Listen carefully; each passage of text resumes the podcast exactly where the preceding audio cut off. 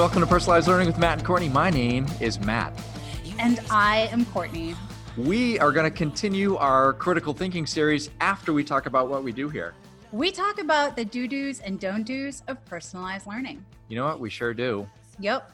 So, we have been in a series about critical thinking. You've heard some interviews with amazing thinkers and leaders.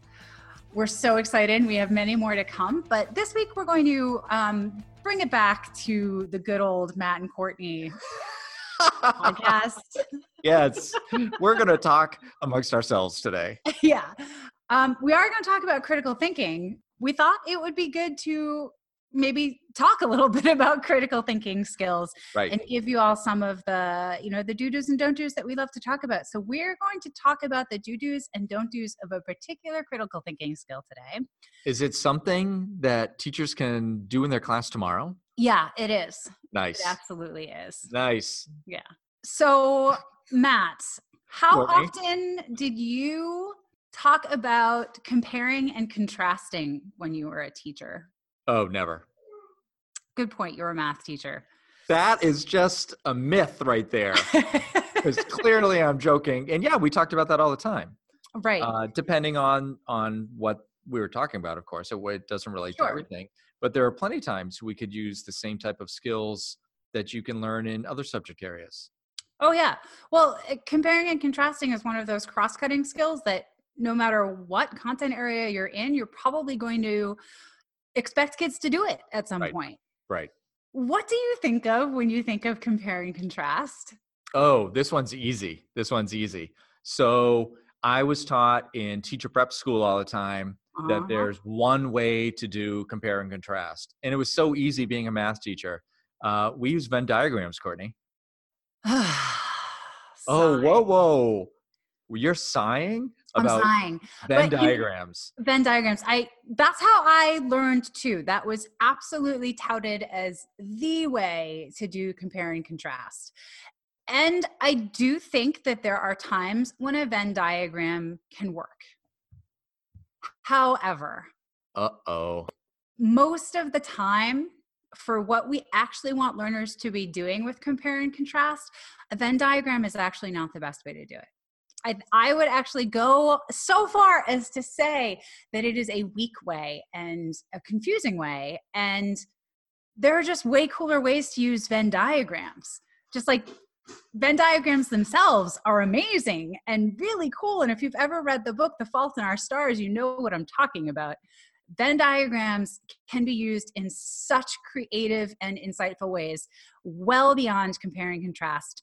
And we should use them for that we should stop using them for compare and contrast. I think Courtney's planting a flag here. I, I think I just did. Yeah. I, I just did. Not a fan of the Venn diagram. All right. So let's talk about some of the ways that it can be better than when we talk about comparing and contrasting. Okay. So the point of comparing and contrasting is to take two things and then look at them along a series of characteristics or th- across a series of characteristics. Mm-hmm. So, Venn diagram doesn't really let you do that unless you're going to be very kind of anal about it and like make sure well if you put one line having to do with this particular criteria in this circle you also have to put it in the other circle and blah blah blah blah which is what makes it cumbersome right it seems like it's uh, very controlling by the teacher yeah, it, it's just not.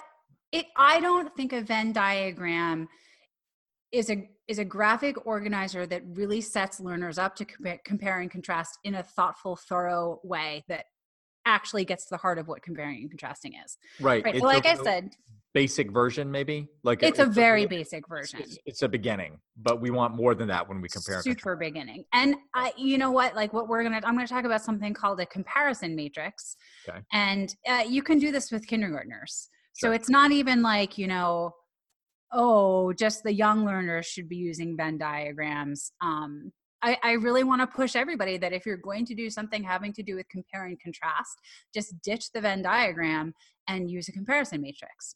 Okay. So we'll talk through one, right? And so, like I always say, or Matt and I always say, when you are using a new process, start with content you know. Let's let's compare and contrast dogs and cats. Okay. We're going to compare them, con- compare and contrast them as pets to be even more specific. Okay. All right. So imagine making a grid. So we only have two things we're comparing. So there's going to be three columns. The first column will be all of your criteria. Okay. Your second column will be cats. Your third column will be dogs. Follow along at home. Go ahead and make that chart, right? So you've got three three columns. Um, I don't know how many rows we'll use. Let's say let's go with three rows, just Okay. just to say we have three rows. Okay. So Okay. what are the characteristics that we would like to use in our comparison? And you said these are for pets, right? Pets, cats and dogs as pets. Okay. So maybe we do exercise. Okay. So the second row of the first column, write in exercise.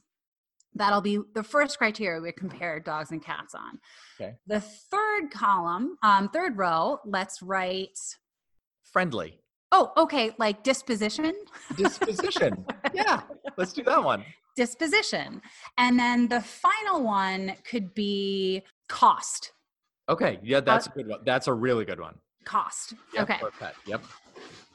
All right, so now we've got our setup across the top. We have blank, cat, dog, and then along the, the first column, we have along the side, we have blank. We said exercise, disposition, and then the last one is cost. Cost. All right, so now let's think about cats, right? So it's a matrix. So we're gonna come to the box where cat and exercise meet, and we're gonna kind of write in what we know about what kind of exercise cats need. Okay. Um, so I'm gonna write in there like sporadic playtime Mm-hmm. and not much else, what do my cats do?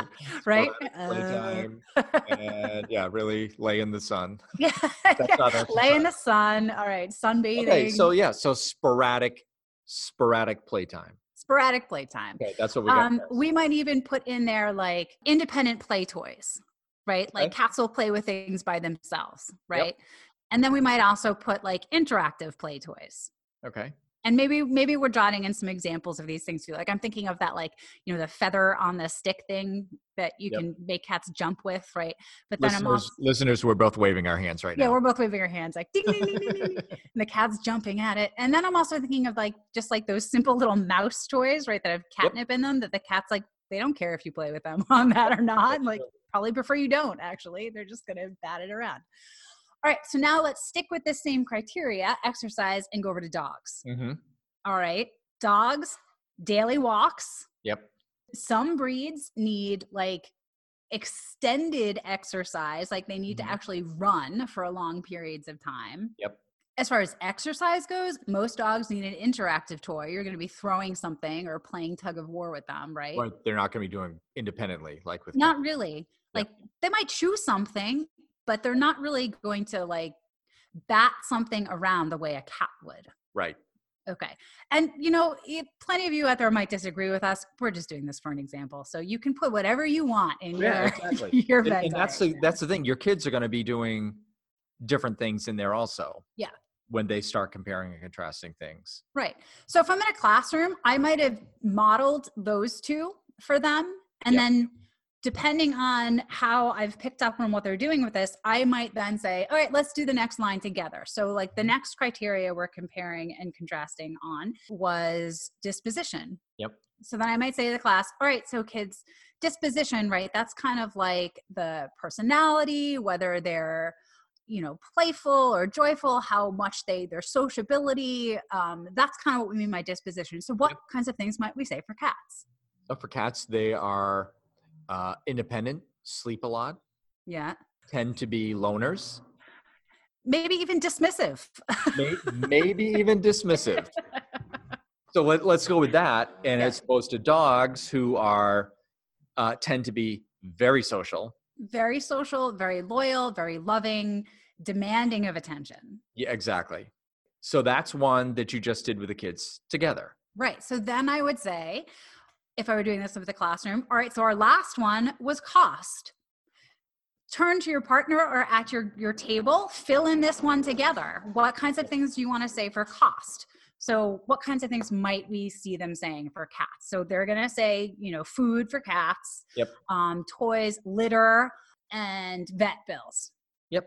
Right? So for dogs we might say things like uh, food definitely maybe grooming vet bills also and then we might even get into like what kinds of vet bills and whether the dog or that who's going to have what kinds of vet bills okay? So there now we have filled out our comparison matrix.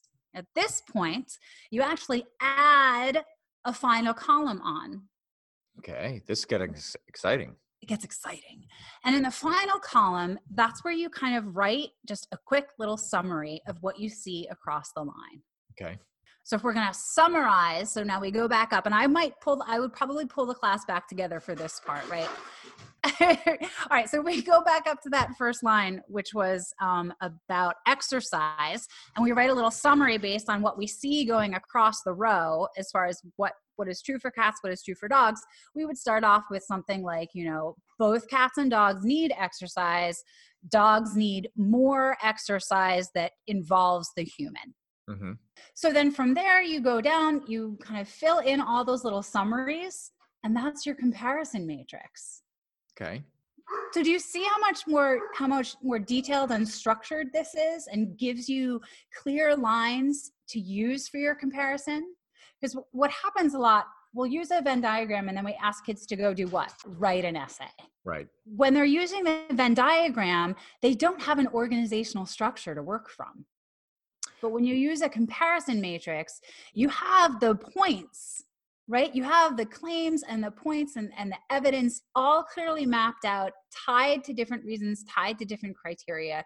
And it just keeps the thinking much more organized and clear. Yeah. So I'm thinking of kids trying to write an essay from a Venn diagram, as you said that, and imagining what I would do. And I would probably start with uh, by saying all the things that they are the same at. So that little mm-hmm. intersection, and then dogs are like this, and then cats are like this, and then my essay would be over. Mm-hmm. And they're, you know, okay. Mm-hmm. Yeah. But I'm thinking now if I write something about that last column, mm-hmm. comparison matrix, and how much more detail there is there. Yes. And and how much how much just more there is. Right yeah there's more information and there's more right. structure you can even see how writers or learners could i default to learners i'm talking about i mean writers when i'm talking about writing but you could see how learners could then almost go either way with it right right you could organize your essay or your speech or your project or whatever on criteria organize it that way yep. or you could organize by item you can right. organize it that way too so it just it, it makes the process of comparing and contrasting just a little bit more um, structured and feasible and actually takes the thinking a little deeper yeah so i'm as you said that kids kind of have a choice of how they set it up mm-hmm. rather than kind of being funneled into one really basic way and how to do it even though if they're a little bit different there seems to be like one basic structure and yeah. in this way they can do things uh, which allows them to take it in different directions, even though it's the same information right. as pretty much everyone else. So right, and there's a lot of flexibility in how much scaffolding a teacher might give. So we talked through kind of like I'd say a pretty highly scaffold example, right? We gave all of the all of the criteria. We gave both of the items, right. so you can see how you could range from that to a blank one, right? And just right. saying compare and contrast two leaders go right. and then the learners have to come up with a criteria. So that there's also so there's also like complexity and growth in the complexity of thinking that can happen with a comparison matrix also. Well as the kids get older and they've had more practice with these you started out this one earlier by basically filling in everything for them at the beginning. Here right. are the criteria. Here right. are the things we're going to talk about. Right. Even you did the entire first thing about exercise. Right. And then you did it together with yep. the next one. Yeah. And then you let them talk about what the cost was. Right. So even if those are kindergartners, they mm-hmm. know what dogs and cats are, but yep. you you've already gotten them to the point in 10 minutes about how to be independent on that. Right. Uh, now, kindergartners probably won't be able to do a blank one right off the bat, and you not right off the bat, but eventually they could. Yeah, exactly. So teachers don't start with the blank ones and leave it all yeah. open. You know, slowly give that release to them Right. as they get a little bit more independent and comfortable with topics they already know Right. and practice that a few times and you'll know your learners whether how fast you can go but as you get to information that they don't know Mhm. this is a great way to to really introduce that and and you're right about that deeper thinking Yeah. right off the bat Right. And then uh, what I think happens sometimes is then I think you'll see learners generating oftentimes even more criteria than you expect them to. right right Because That- as you get into it, you start to notice, oh, I could talk about this too. Or, oh, this item I brought up, you know, this piece I brought up in in along this characteristic is actually a separate characteristic. So I that's why I really like this tool. It sounds like a really good one, except for, you know, Mr. Venn or Mrs. Venn and all their descendants are now shutting out of this off 10 minutes ago. Yeah, well, so I'm I'm gonna throw it out there and say, like, learn about Venn diagrams and how else they can be used and the intention behind them, and go crazy with that learning with learners. It's just it's bigger than compare and contrast, and that's not the ultimate purpose of a Venn diagram. We're looking for better tools all the time. Yeah. And I think a comparison matrix is something that uh, you can start tomorrow in your classroom. Right. The other point I want to make about this, right? The personalized part of this. So I can expect everybody to use the same tool and to be using the same process, but they could have all different content or varying content within a within a topic. And so I can still measure the critical thinking of each student along a standardized target rather than using the same content. We just went through how to use a comparison matrix. This is something you could use tomorrow. And if you're looking for a way to bring some holiday celebration in, practice using a comparison matrix with something related to the holidays because they all know that content. It's a great way to start. an Actual learning. Ha ha ha. Sneaking in the vegetables. Hashtag sneaking in the vegetables. oh, that's a good one. Speaking of hashtags, where can you hashtag that one, Courtney, at us? Yep, hashtag PLearnMC or at us at PLearnMC on Twitter. I'm at the Lowland C. I'm at Eat Sleep Stats. You can find us on Facebook, also PLearnMC. And hey, our website at plearnmc.com. You can put stuff on the parking lot. absolutely. All right, we will talk next time.